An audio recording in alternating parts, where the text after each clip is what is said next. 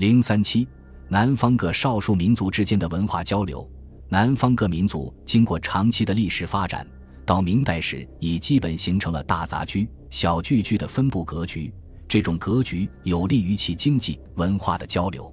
明代有很多白族农民、手工业者四处劳动，商人八方做买卖，活动于云南各民族地区。他们带去了先进的生产工具、生产技术和精美的手工艺品，传播了先进的生产经验。同时，白族人民也不断学习其他少数民族的先进生产技术和优秀文化。直到现在，兰平、碧江等地傈僳族人民犁田吃牛的语词还是较古老的白语，而住在那里的白族人民则大多学会了傈僳族语言，接受了傈僳族的习俗和服饰。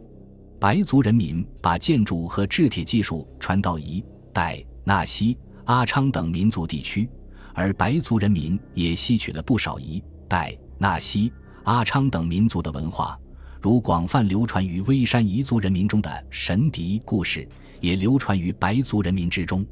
此外，分布在西双版纳及其周围地区的哈尼、景颇、拉祜、基诺、傈僳等族，因长期与傣族交往和共处，受到其建筑文化及生活习俗的影响，而采用干栏式楼居。居住在贵州雷山和台山一带的苗族，因长期受周围侗族的影响，将他们的鼓楼建筑形式结合当地的山地环境，创造出具有特色的吊脚楼建筑形式。广西的瑶族由于受壮族影响而喜欢高脚楼居，